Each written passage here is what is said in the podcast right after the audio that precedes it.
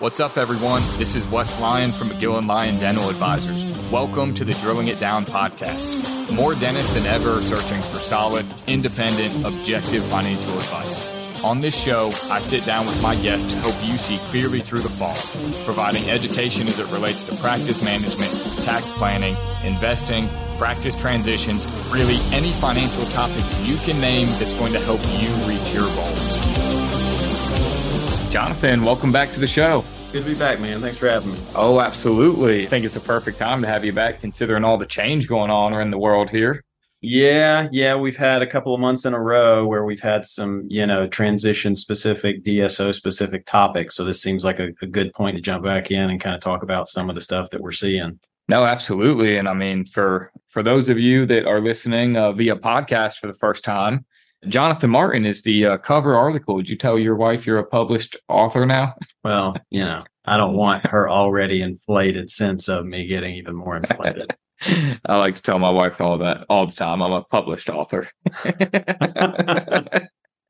it get you anywhere? No, it doesn't. She chuckles. But no, we had an article in the newsletter last month that you helped us write, and then you actually wrote this one this month. So I think it's a good way to kick it off here on what's going on. But I really want to start with last month and just, what's going on from our side of the house. We've really heard people have unfilled promises. They were given an earn out or they were told their rollover equity would be worth more than it was. And, a lot of people are missing out on it. And I think just as when we were hearing the stories about how much money people were getting, you always cling to the things you hear, right? So this isn't necessarily, hey, it's the entire market. But that being said, we can't really ignore the fact that these stories exist and people have been promised money from DSOs that they're not getting. So what's going on there? Well, so, the reality with these deals has always been you're committing to, a period of time after the transaction. These days, typically it's 5 years. And you don't get 100% of the purchase price up front, right? Ideally, the biggest chunk of it is cash. At least that's our recommendation because it's the only guaranteed money in these transactions. And the rest is maybe money, and whether it's the portion that you have to take in stock, which, these days and for, the past several years, there's always going to be a stock component. And then there's other, components to the transaction, whether it's, as you mentioned, earn out money, which is bonus money based on future potential growth thresholds, holdback money that's more maintenance based. If you maintain the practice, then you'll get that money.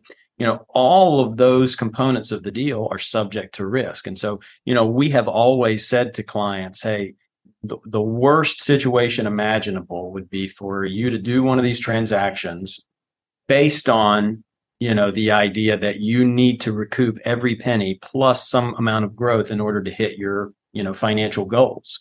The last thing you want to do is be laying awake at night in bed, hoping that stock ends up growing like they showed you in the letter of intent, that, those earnouts actually get hit.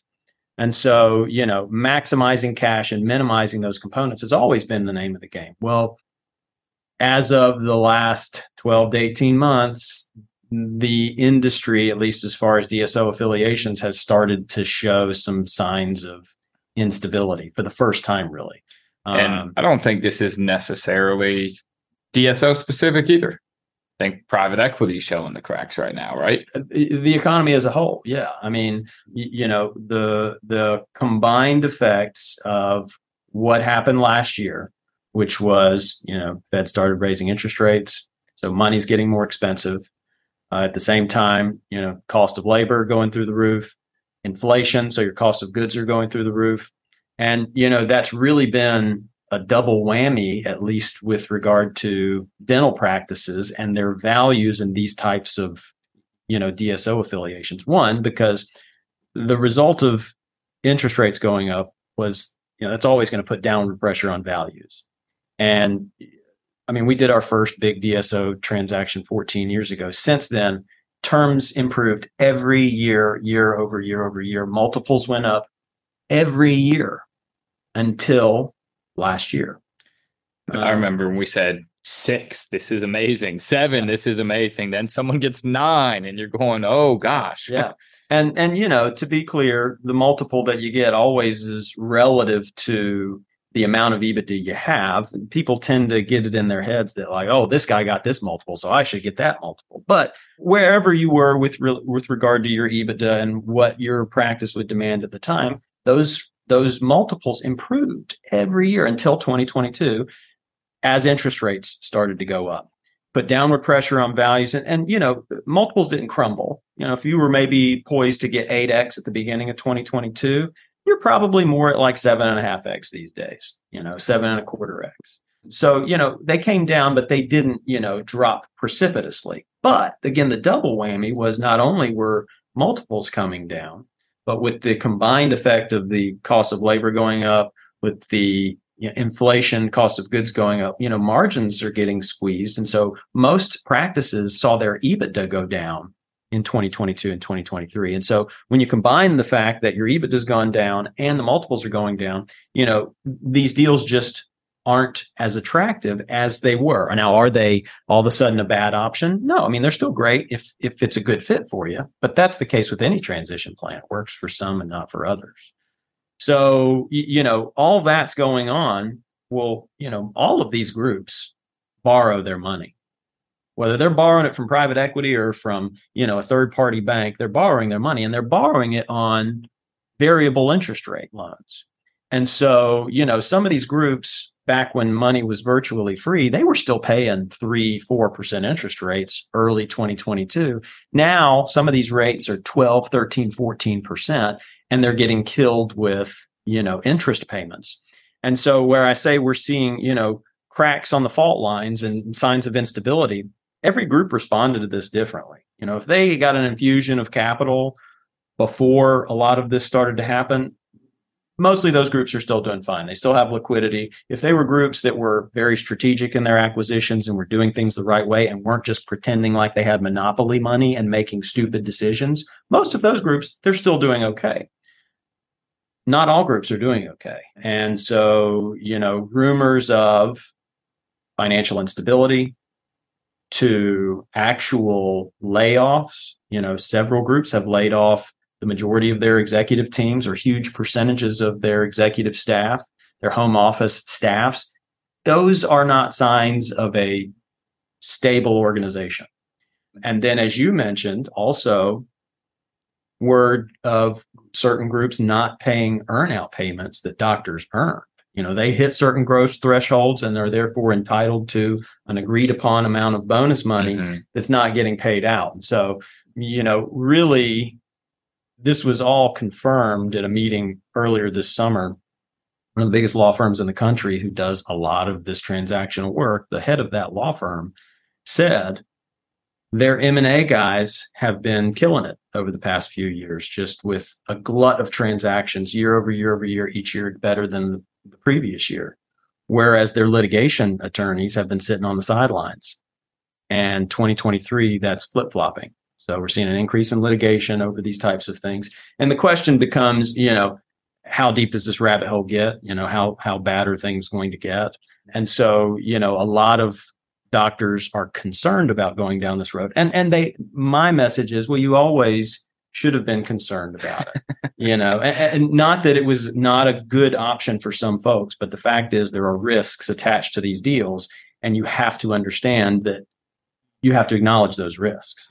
No, absolutely. I kind of find it entertaining because we've always been here just to give the truth and the other side. You know, we're not for it or against it. You've always said that. But we felt like forever we're kind of giving the negative side to this, that, hey, it's not as rosy. And now I feel like we're flipping the script. It's like, hey, you know, I know you heard that story from 5 or 6 people, but not all the groups are like that. Some of them are doing fine financially. You can still get a good deal. It's still a good transition option. I'm not saying it's necessarily for you, but if it is for you, the deals are still there. You just need to be careful who you're in bed with. That being said, we told you to be careful who you were in bed with 3 years ago, 5 years. I mean, how you actually approach the deal has not changed at all. That's it right there. And if, because you said, look, all we want to do is maximize the cash. And we always told everybody, if the cash is enough to get you across the goal line and make you want to do the deal, and the rest is gravy. Yeah, you know, don't it's off grade. If it doesn't, hope they get their earnouts. I don't want to see them litigate at the same time. You don't want to be in a position in which you're you know, faced with sinking money into litigation, hoping that you're going to win just so you can be financially independent. Right. You want to be in the position where you sit there and go, well, what's the probability that I win the litigation? Or that you just don't have to worry about litigation at all. Yeah. I mean, hopefully this is a wake-up call for folks. You know, the reality has always been that this is a no-brainer for some folks. I mean, there are some practices that are just uniquely positioned, whether it's because of their size or their profitability, that this is really the best option for them. And that will continue to be the case. The problem has always been, you know, the number of doctors who have been doing these transactions and the number of doctors who should be doing these types of transactions where it does make financial sense, they're not level.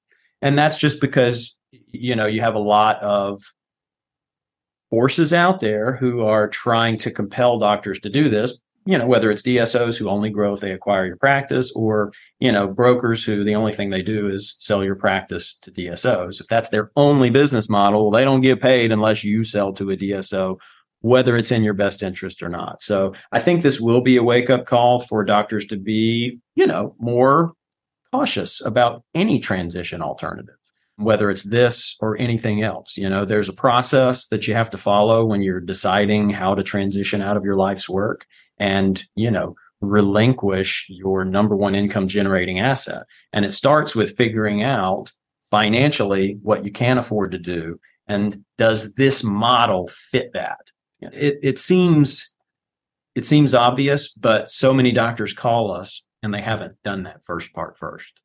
No, absolutely. But I think the big benefit that we're seeing out of this is people are starting to realize that this money that they've put down on a piece of paper that you're supposedly going to get in 5 to 10 years may not come.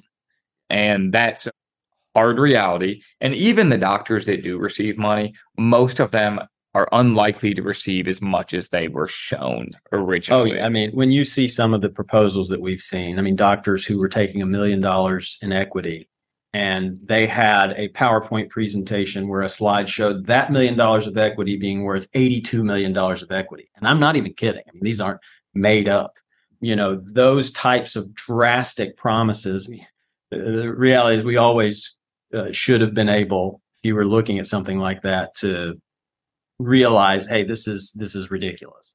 Yeah, so, but the assumptions behind that were never really, nobody ever wanted to dive into it and say, well, you know, what went on here? Why are you assuming that? Say, well, we grew the 25% annualized rate for the last 3 years. And we go, well, yeah, you know, you started at zero. It was pretty easy. Yeah. You know, it's easy to grow. It's just like running a dental practice. You know, if you're at 400,000 of collections, it's not that difficult to grow by 25%. Now, you got 3 million of collections, all of a sudden, 25% is a big number. And that's right. That's essentially the problem. Between that and nobody, everyone assuming that the interest rates would always be free.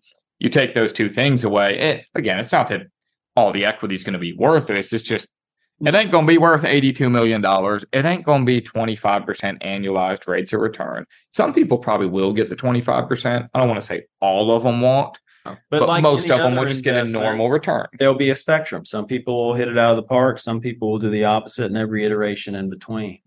But, you know, like I said, it's one of those things where the decision's only going to affect the rest of your life. You just, you know, make sure you're cautious about it. But it was that article that honestly led us to the lead article this month. So, you know, we've been hearing these things, seeing them more frequently, you know, exit multiples coming down for practice for groups that are on the market right now. You know, they all base these deals on, oh, we're going to get out at 14, 15, 16, 17x.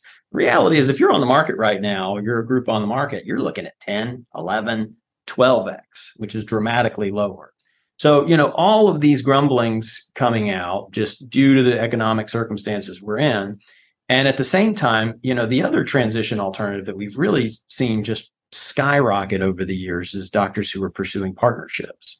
You know, a transition alternative that historically had just been kind of reviled. And when I started doing this, if you went into a partnership, it was mainly because your practice was just too big to sell to an individual.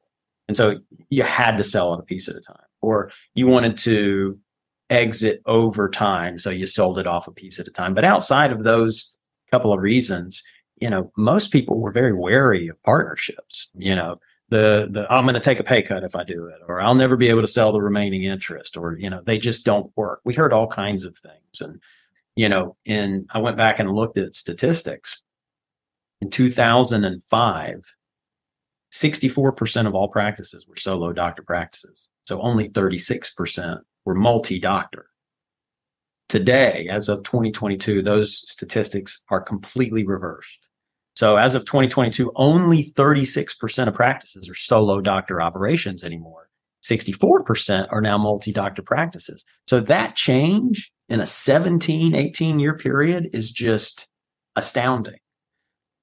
It is. But yeah, I found it fascinating. Just the article, for those of you listening via the podcast that haven't joined, make sure you join and read this article.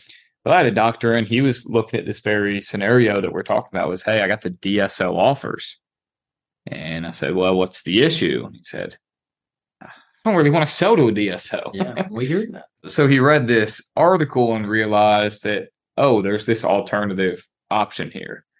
And the thing, he had been presented with the alternative option. The thing he hadn't seen yet, though, and I think what we're about to get to is, it clicked in his mind that he could actually make more money in a partnership potentially. Yeah. Especially if you're, you know, a younger doc, you know, under age 50, because we see so many of these doctors, they're in their 30s and 40s who are affiliating with the DSO. And, you know, my colleague Wade and I, we've been doing this for long enough where, you know, we've seen the full life cycle of a partnership where a doctor finds an associate, they date for a couple of years, the associate buys an interest in the practice, and then years later buys the senior doctor out of their remaining interest in the practice, right? And sometimes that happens over as short as 5 years, and sometimes it happens over 25 years. But, you know, when we decided we've seen so many of these, let's put them on paper and look at the cash flows for the doctors where, you know, when they sold their initial interest to the associate, the practice was smaller and that interest was less valuable. But they retained ownership. They retained material ownership for a long period of time and got to continue taking home a significant material portion of the profits. And over that period of time, the practice also grew. So they were making more and more and more each year. The practice was able to grow to a point that it never would have been able to grow to had they stayed a solo doctor operation. So that when they sold that remaining interest, they sold that back end for a significantly higher price. So when you looked at the life cycle, lower price initially, ever increasing cash flows while you maintain material ownership, and then a higher price at the end. And you put those numbers on paper, and every single situation we looked at, on every transaction we've done, the doctor did significantly better than had they sold at whatever point they sold that initial interest to a DSO at whatever the multiples were at that time. Because, you know, like I said, I mean, we've been doing this for a long time. We know what the multiples were at any given time from doing these transactions. And time again, just like in the article, in that particular situation, the doc was $4 million better off than they would have been had they affiliated with a DSO. And so... Well, I think, let me chime in there. I think one key thing that people might be missing too, when you do this pathway to partnership, doctors go, oh, well, I'm going to sell half my profit.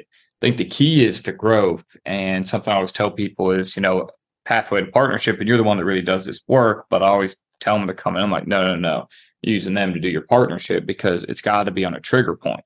You know, these artificial timetables of this is when somebody buys in don't make sense because then they buy in, not enough money for them, not enough money for you. Yeah. But if you put it on a trigger point and where it's a collection point, now all of a sudden these doctors, I think in the example here, took a little bit of a pay cut on the front end, but within a few years, they had sold half their practice but had the same cash flow. Yeah. So just to elaborate for the listener, so, you know, back then, 20 years ago, when we were doing partnerships, it was always some arbitrary period of time that the associate would work before they bought in, usually around 2 years, maybe 3, maybe 1 or 18 months. But the concept was you work for an agreed upon period of time, and then regardless of what has happened to income over that period of time, you buy the interest, whether it's a third or 25% or 50%. And the problem that you mentioned there is, you know, if you're doing $2 million a year, and then you bring on an associate and they get to buy in 2 years, and in 2 years, you're still doing $2 million. Well, you're definitively going to take a catastrophic pay cut. I mean, you know, you can't sell a piece of the pie and keep the whole. It's kind of like a race to divorce, just the partnership divorce before your marriage does. Because now you got to go home and tell your spouse, I'm only making half as much. Yeah, exactly. Exactly. And, you know, spouses always love that. So, you know, the concept changed over the years to, well, why are we tying this to an arbitrary period of time? Why don't we tie it to an income threshold, a necessary amount of growth to ensure that, hey, when the sale does happen, there's enough money to go around? Because we all know, as you just mentioned, financial strain is the leading cause of divorce, whether it's professional divorce or, you know, the other kind of divorce. Funny, partnership agreements always work, no matter how poorly they're written, when there's plenty of money going around. That's right. But the cracks in a partnership agreement come out every single time when the money stops flowing. We should do a whole podcast about the needs of a good partnership agreement. But so the concept of the trigger point is, okay, we can work backwards to figure out how much the practice needs to grow in order that there's enough money to go around. And it acts as a target. And what we found is it also kind of aligns the goals of the buyer and seller. You know, the buyer knows, hey, the harder I work, the faster this thing grows, the sooner I get to buy in and make more money. Obviously, they want that to happen. And the seller's also aligned with that because they know, hey, the sooner the practice grows, the harder I work to get it there, the sooner I have a buyer that's locked into place as opposed to a potential revolving door associate. And so, you know, yeah, the other part too is, you know, most doctors, you ask them, you know, hey, if you really like this person, want to be a partner, and what's the time frame? Most of them, there's an arbitrary number in their head. If you flip the question, ask them, what would the time frame be if you didn't take a paycheck? Most of them would say, oh, tomorrow. Exactly. I don't care. As long as my pay doesn't get impacted, I'd love for them to be a partner. And there's still obviously going to be, you know, a threshold where, okay, look, I get the practice needs to grow to here, but I'm not going to wait 10 years for that to happen. And that kind of goes back to what you were saying earlier about growth being the key. Look, partnerships aren't for everybody. It's kind of like what we were just talking about with DSO affiliations. They're not for everybody. One, you have to have a practice that has the physical capacity for multiple doctors, but also the ability to grow. You know, if you can't grow, I mean, it's not to say that partnerships can't work at all, but there has to be a unique set of circumstances that make it work. A seller that's willing to take a big pay cut, maybe doctors that want to both work part-time. I mean, at the end of the day, a one-doctor practice is a one-doctor practice. In order for a partnership to work, most of the time, we're going to have to make it a two-doctor practice. You'd be surprised. There's tons of one-doctor practices out there that have four ops. Well, guess what? And no room to expand. You ain't turning that into a multi-doctor practice, okay? But there's plenty of one-doctor offices out there that have five ops equipped and three more that are sitting there vacant because they always thought, oh, eventually I'll bring in an associate. They're poised to do that. Or maybe they have a neighboring condo unit that's sitting there vacant and could easily be rented and expanded upon, adding the necessary operatory space. Another unique thing that's changed with partnerships is the reasons that doctors are going into them are just different. You know, like I said, 20 years ago, the reasons you went into a partnership were either because your practice was too big and you couldn't sell the whole thing to an individual, and this was before DSO affiliations, or you had to sell it off a piece at a time. You know, these days you have doctors who are going into it for that reason, but also because they want to build an empire. I think too, another one I hear often is, I just want to leave and not have my phone ring.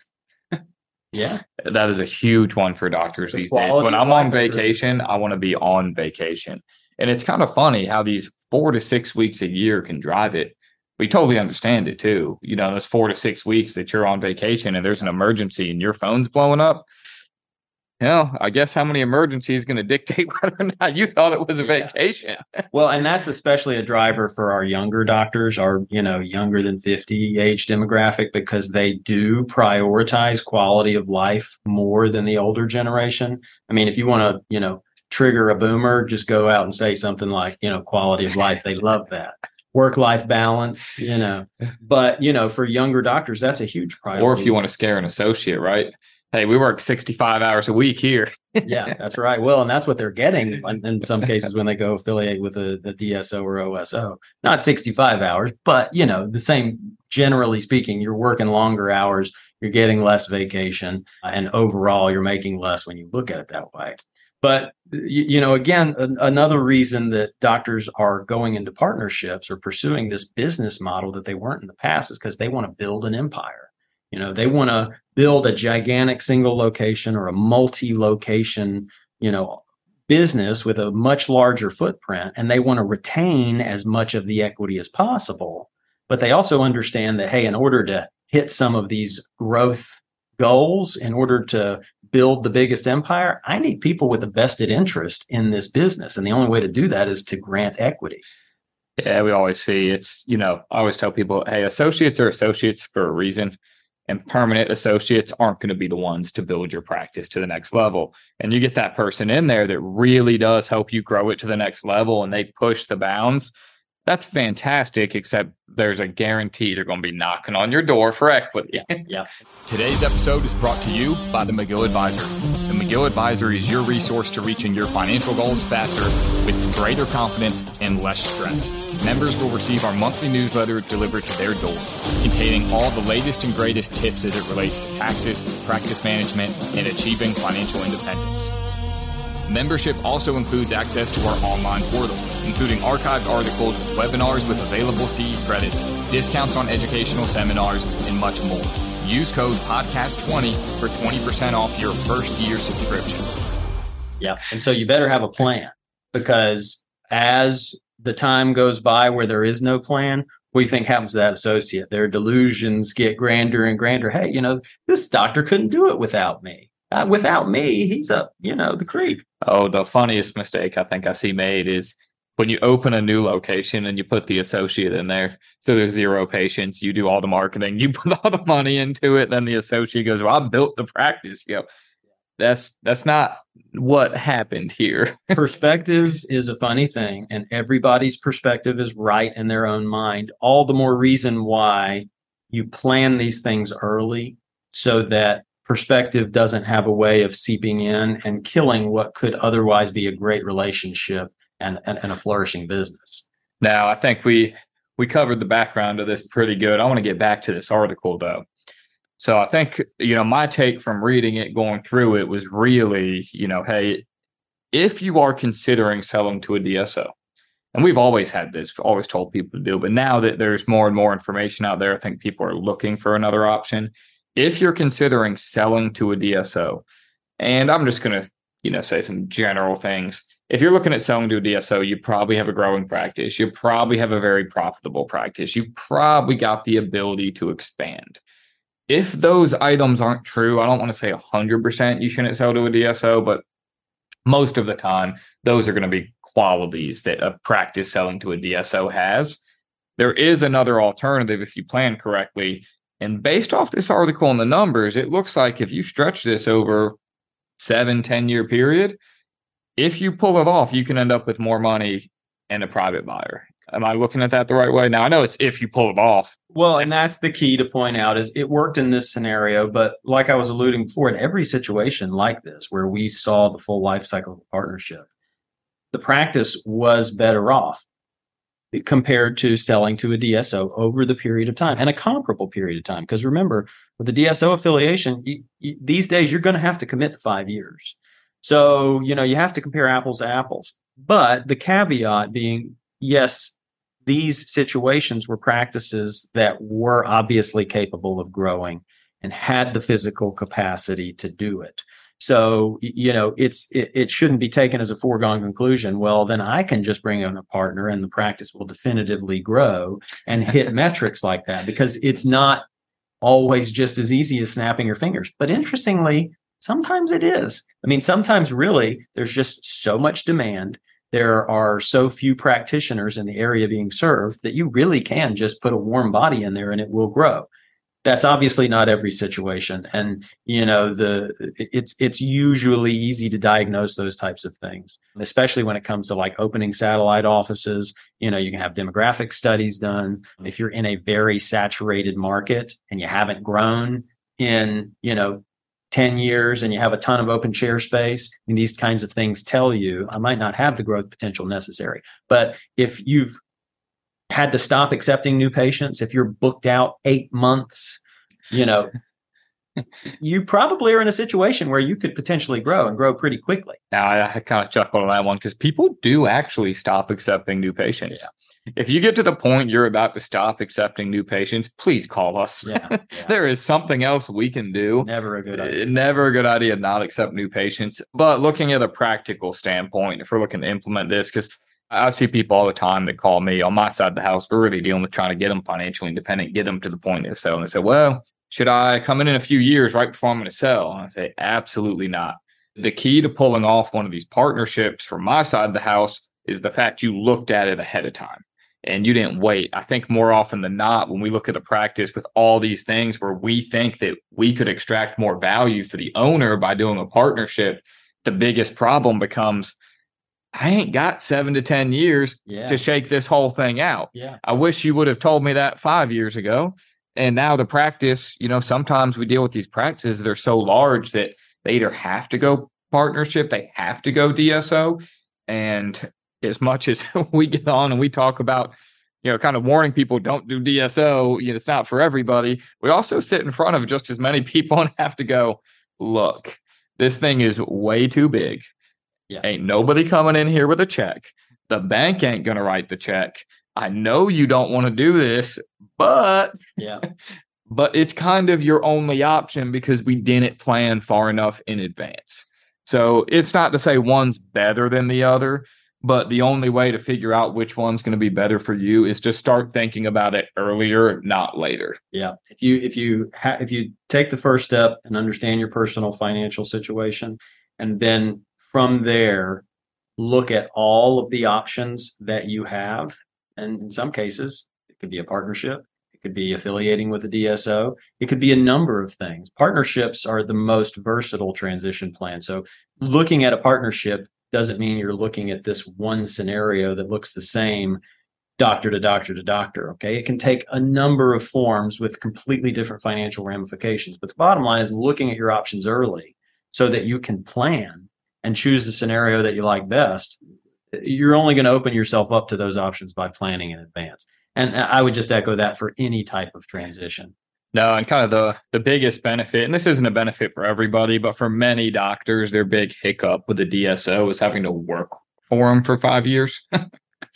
All of a sudden, you're not the boss anymore. One of the best things about a partnership transition is you get to keep all the profit. If you plan it, works right, you can get more money. Plus, you're going to be the boss until you walk out the back door. Yeah. And not everybody, you know, most people, they think they're going to be good with working for somebody else, but then it happens and somebody's in there telling them what to do and it just ain't it. Because back when I was 23 years old, we were buying financial advisory firms and I was the young buck that the private equity firm was sending in there to tell the old people what to do. And, you know, I just can't imagine. I think most of the time it went over pretty well, but I just can't imagine being 60 years old selling my company. And then this 23-year-old that just graduated school is in here to tell me what to do. Yeah. And some people don't respond well to that. Some people don't care. And, you know, it takes both kinds, but you really have to be honest with yourself.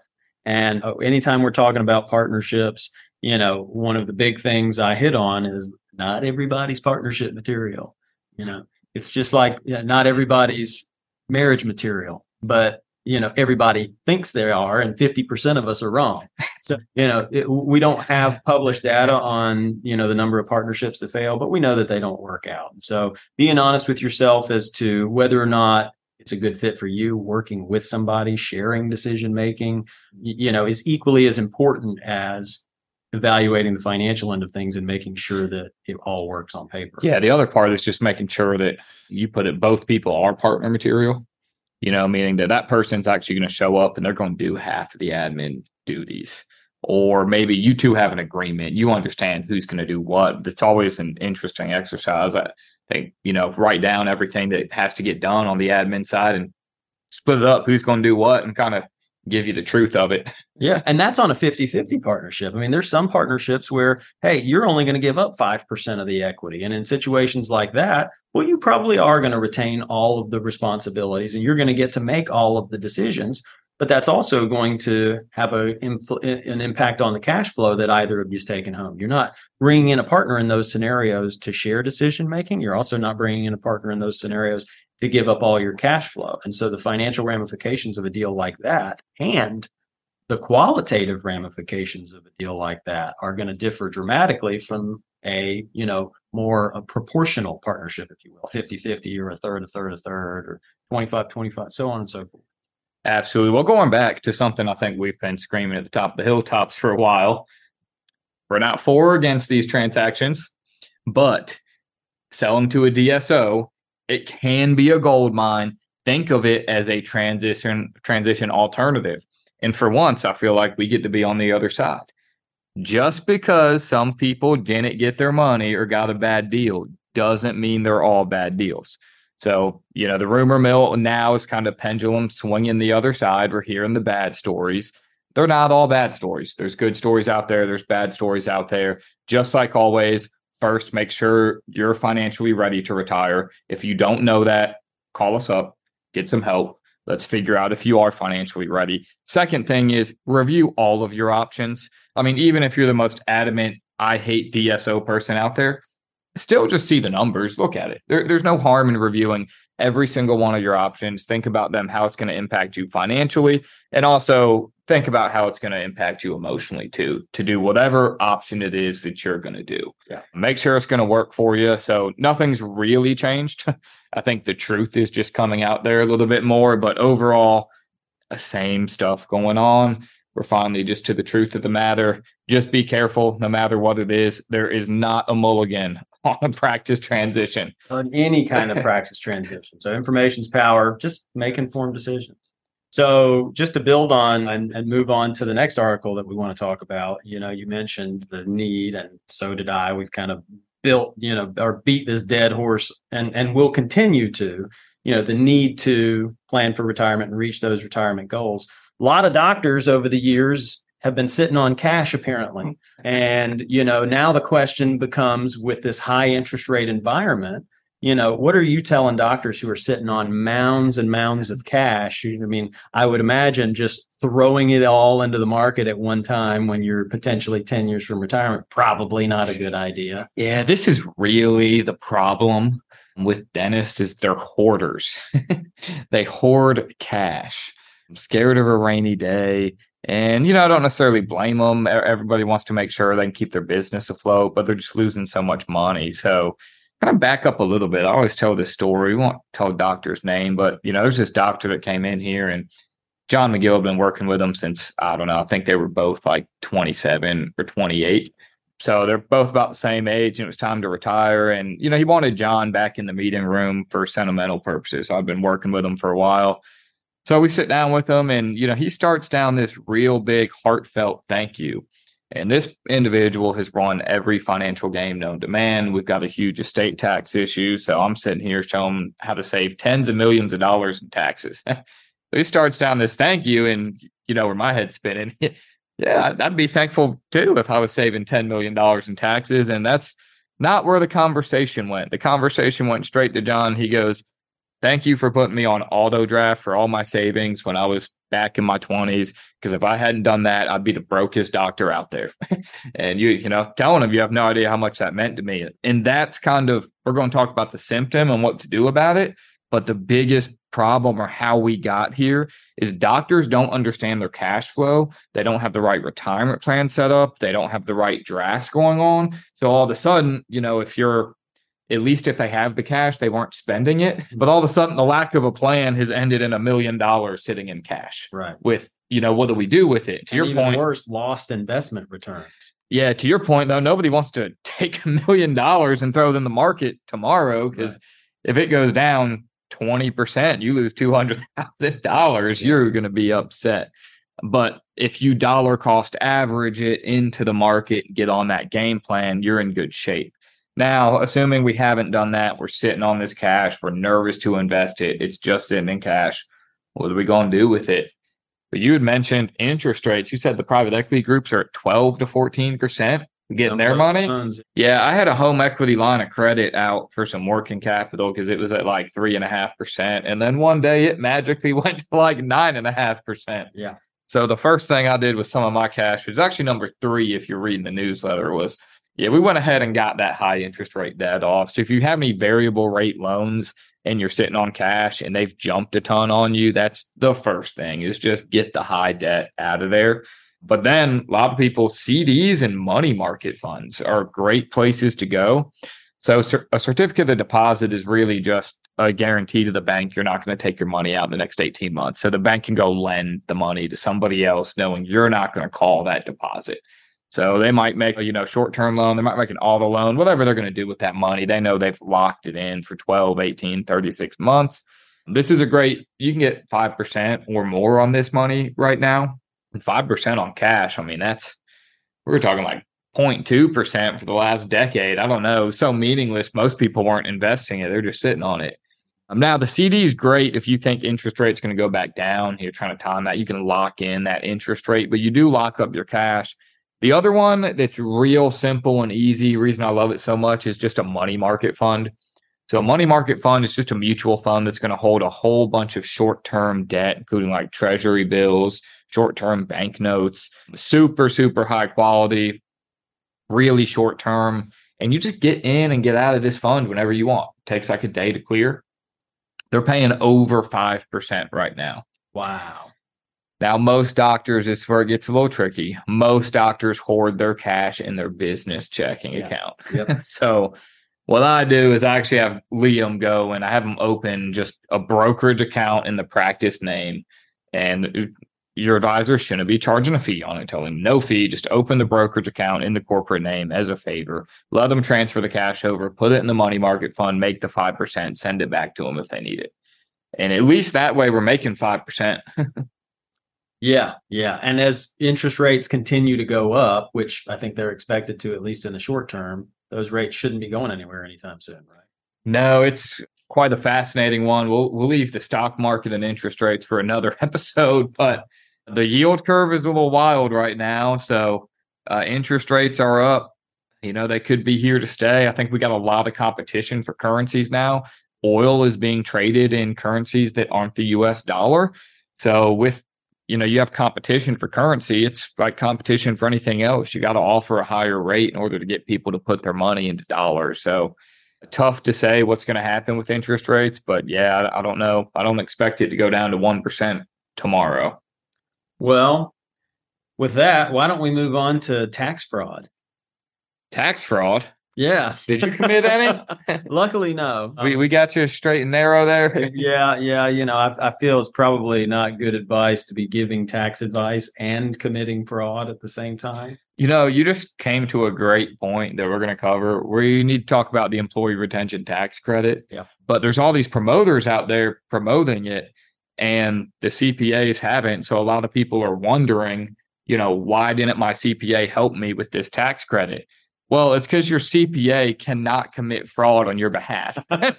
It's real simple. Yeah, they can, but there are very stiff punitive damages. Yeah, the other thing is your CPA, with a couple of very minor exceptions, your CPA cannot take a contingent fee on a tax result. So you get these promoters out there, and they're saying, hey, Jonathan, you get $28,000 per employee, as long as you were impacted by COVID, and we're only going to take 30% of that. It's funny. I don't even have TV, and we haven't since we had kids. So for, 12 years, I haven't seen commercials really, unless I go, watch a football game at somebody's house. And so you said they're advertising for these things? I mean, I think it was an NBA game, but I could be wrong. So don't quote me on that. But I was just at night. I don't really watch it. I just kind of turned something on. And this was over the summer. And I'm sitting there, and on the court is an ERC company advertising in the middle of a professional sports game, which just, I don't know what that cost. I've never even thought or sniffed trying to advertise at a professional sports game, but it's got to be a lot of money, right? So bottom line, you have companies who are advertising to business owners saying, hey, you've left money on the table, and we will go file on your behalf. We'll keep, 15 to 20% and remit the rest to you. And now the government has put a freeze on all new claims. Yeah. Over $3 trillion of claims. I think it's up to $2 trillion.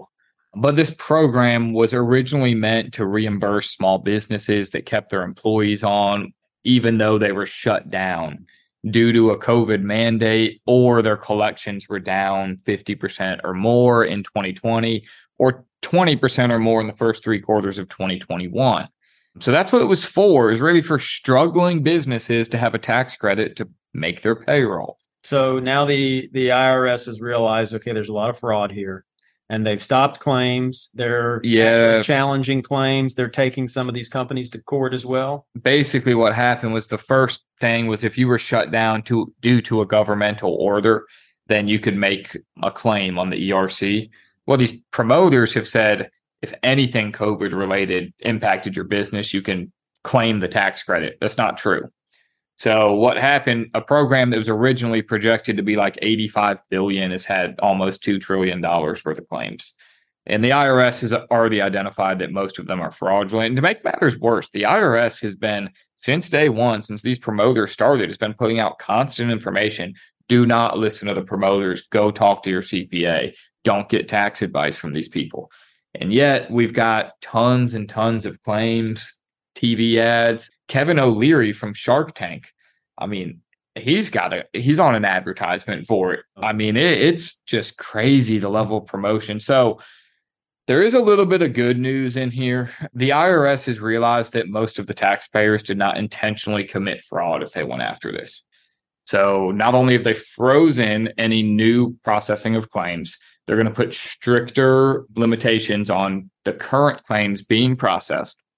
But they've also, we don't have the details on this yet, but they're going to come out with a way to self-report. If you found out information later and you didn't think you deserved the claim, there's going to be a self-report where you don't have to fear an audit or penalties. You can just self-report, return the money. I mean, there's also going to be a way, if you did file a claim and it hasn't been processed yet and you don't think you qualify, you're going to be able to just withdraw your claim and not have to deal with it, because they have tons of new agents, budget, ton of the new agents are being trained and assigned to this. I mean, this is probably the largest tax fraud to ever go on, and it's probably going to be the largest audit to ever happen.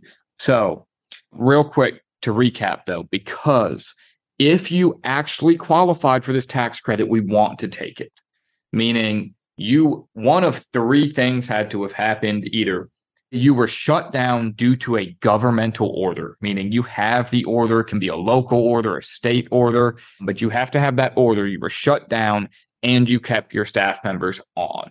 And if you did that, you are eligible during that period of shutdown to take this credit.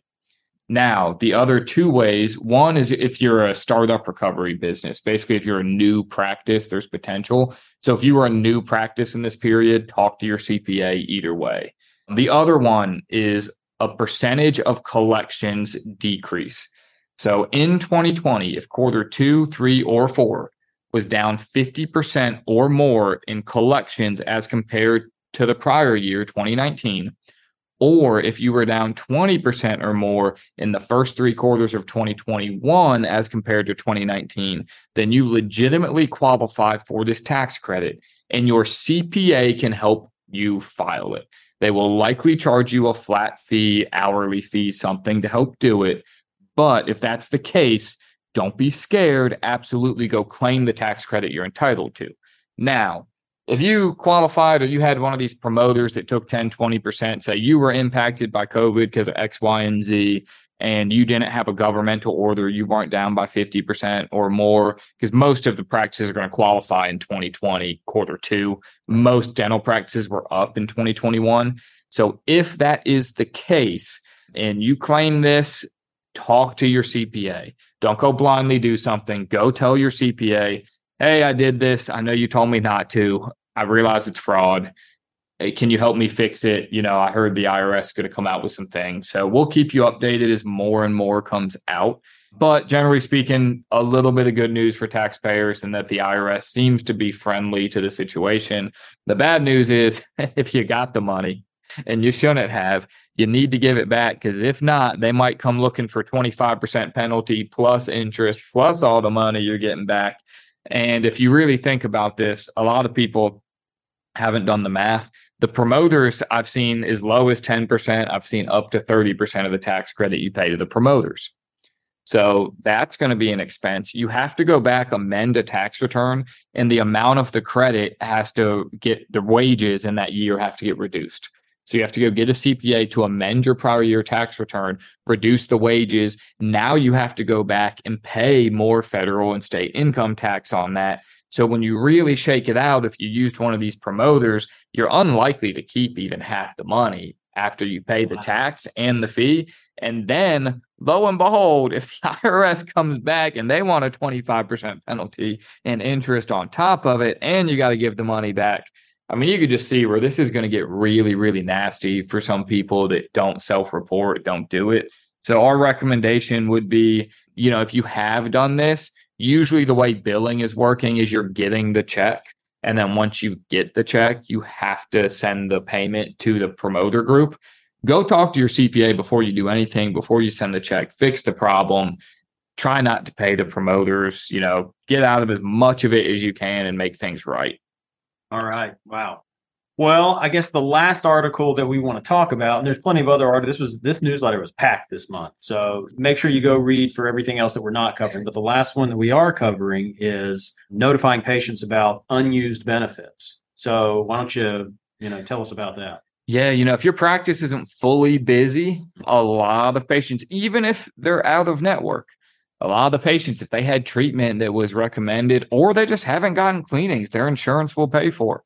Now is a great way to reactivate patients or get patients to accept treatment that previously didn't, especially on reactivating. You know, if you can call them, send them a letter, but if you know certain patients too, and you just call them and remind them, you know, you're doing it to help them get their teeth healthy, as well as, you know, hey, if I need a couple fillings or I need a crown and my insurance is willing to pay up to $1,000, even if I got to pay $800, you know, I want to get that done and get that benefit paid for. So it's a nice way to help your patients as well as get your practice a little bit busier as we go into year-end planning.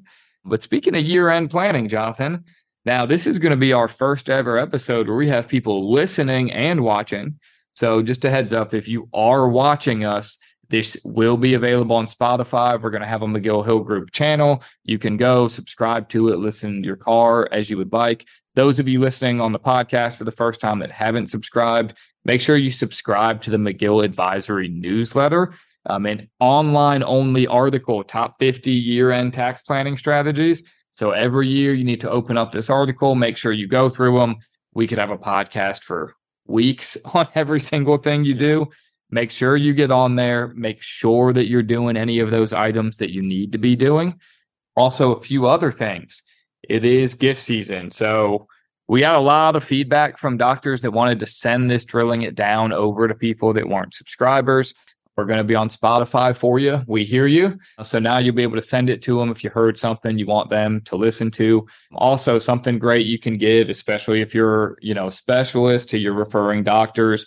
It is gift newsletter season. So in the newsletter, you will receive, for those of your subscribers, you will get an order form. Make sure if you want to gift any that you fill that out. It's a great gift to give. There's discounts depending on how many you order in order to get the newsletter. But we also, they will get access to everything online. We will have CE coming out in the next years. We update the portal. But another great thing that we've noticed, I think more and more, is that specialists are really is a gift to their referring doctors or having us come speak to them. So, Jonathan, I know me and you are actually heading down to Charleston on Friday, but for those of you who are interested, we do come out, we do speak to study clubs, and we do anywhere from, you know, an hour to about 4 hours. We do as much as 6, but we recommend generally we're looking at tax items, financial planning, you know, everything a dental practice owner needs to know. 4 hours is a really, really good amount on a Friday. You know, they come in, you can do it like 8:30 to 12:30, have lunch.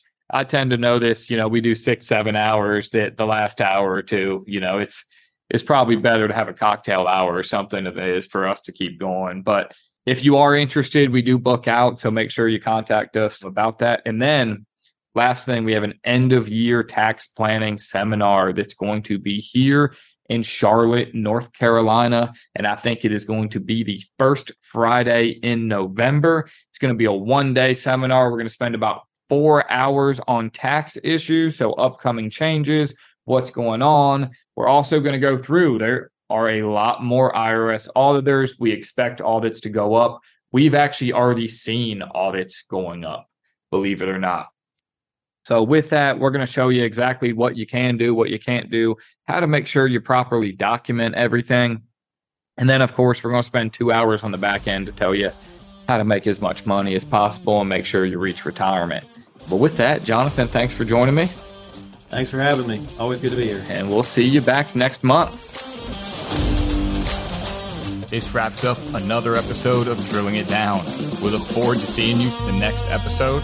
In the meantime, make sure to visit our website, mcgilladvisory.com. And if you aren't a current subscriber, subscribe to our newsletter. Use code PODCAST20 for 20% off your initial subscription.